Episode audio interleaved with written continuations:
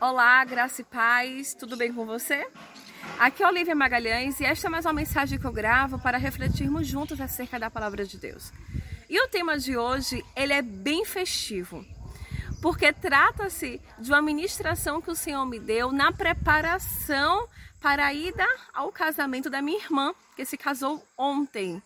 Então, pela manhã, eu estava a me preparar, como toda mulher que se preza para poder se arrumar para o casamento. Eu estava fazendo a unha, é, ajeitando o cabelo, comprando os últimos adereços, aquela coisa toda que toda mulher já conhece.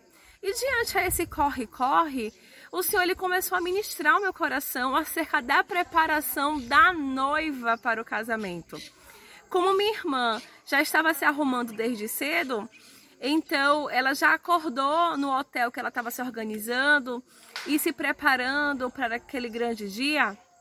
Eu fiquei um pouco atrasada, mas eu só sou uma convidada, então não tenho para que estar tá me organizando com tanta antecedência. Mas ela, enquanto noiva, precisava verificar o vestido antes, a mostra do cabelo, a maquiagem, fazer todas as prévias possíveis.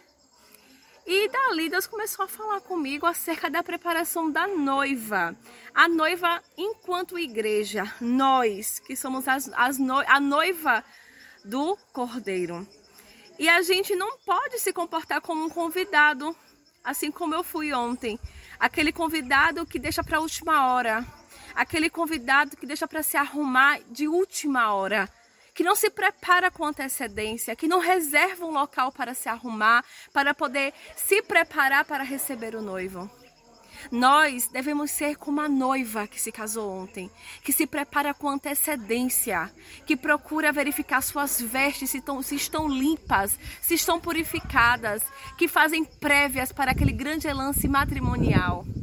A noiva, a noiva do Cordeiro, que sou eu e você, a igreja do Senhor, ela se prepara antes.